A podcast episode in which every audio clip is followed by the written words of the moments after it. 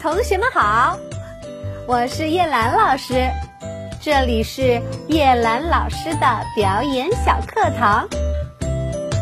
哇，今天的月亮可真圆呐！哦，对了，我们今天要讲的故事也和月亮有关，我们一起去听故事吧。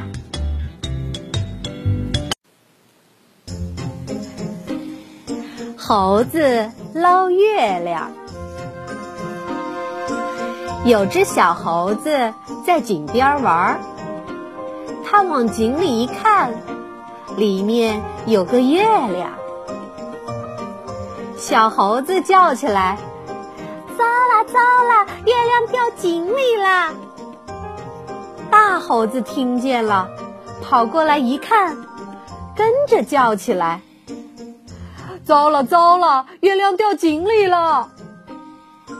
老猴子听见了，跑过来一看，也跟着叫起来：“糟了糟了，月亮掉井里了！”附近的猴子听见了，都跑过来看，大家跟着叫起来：“糟了糟了！”井里啦！咱们快把它捞上来！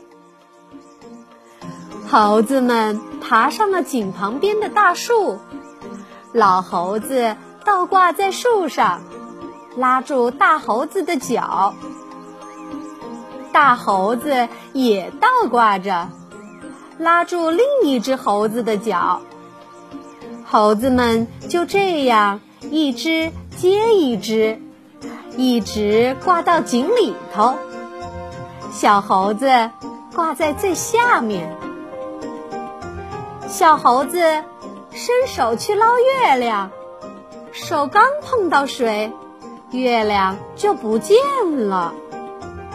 老猴子一抬头，看见月亮还在天上，他喘着气说。哎，不用捞了，不用捞了，哎，月月亮好好的挂在天上啊！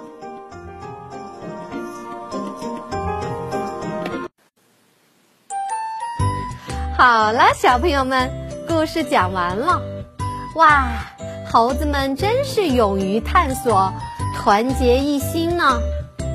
但是遇到问题的时候，我们应该多动动脑筋，多思考，多观察。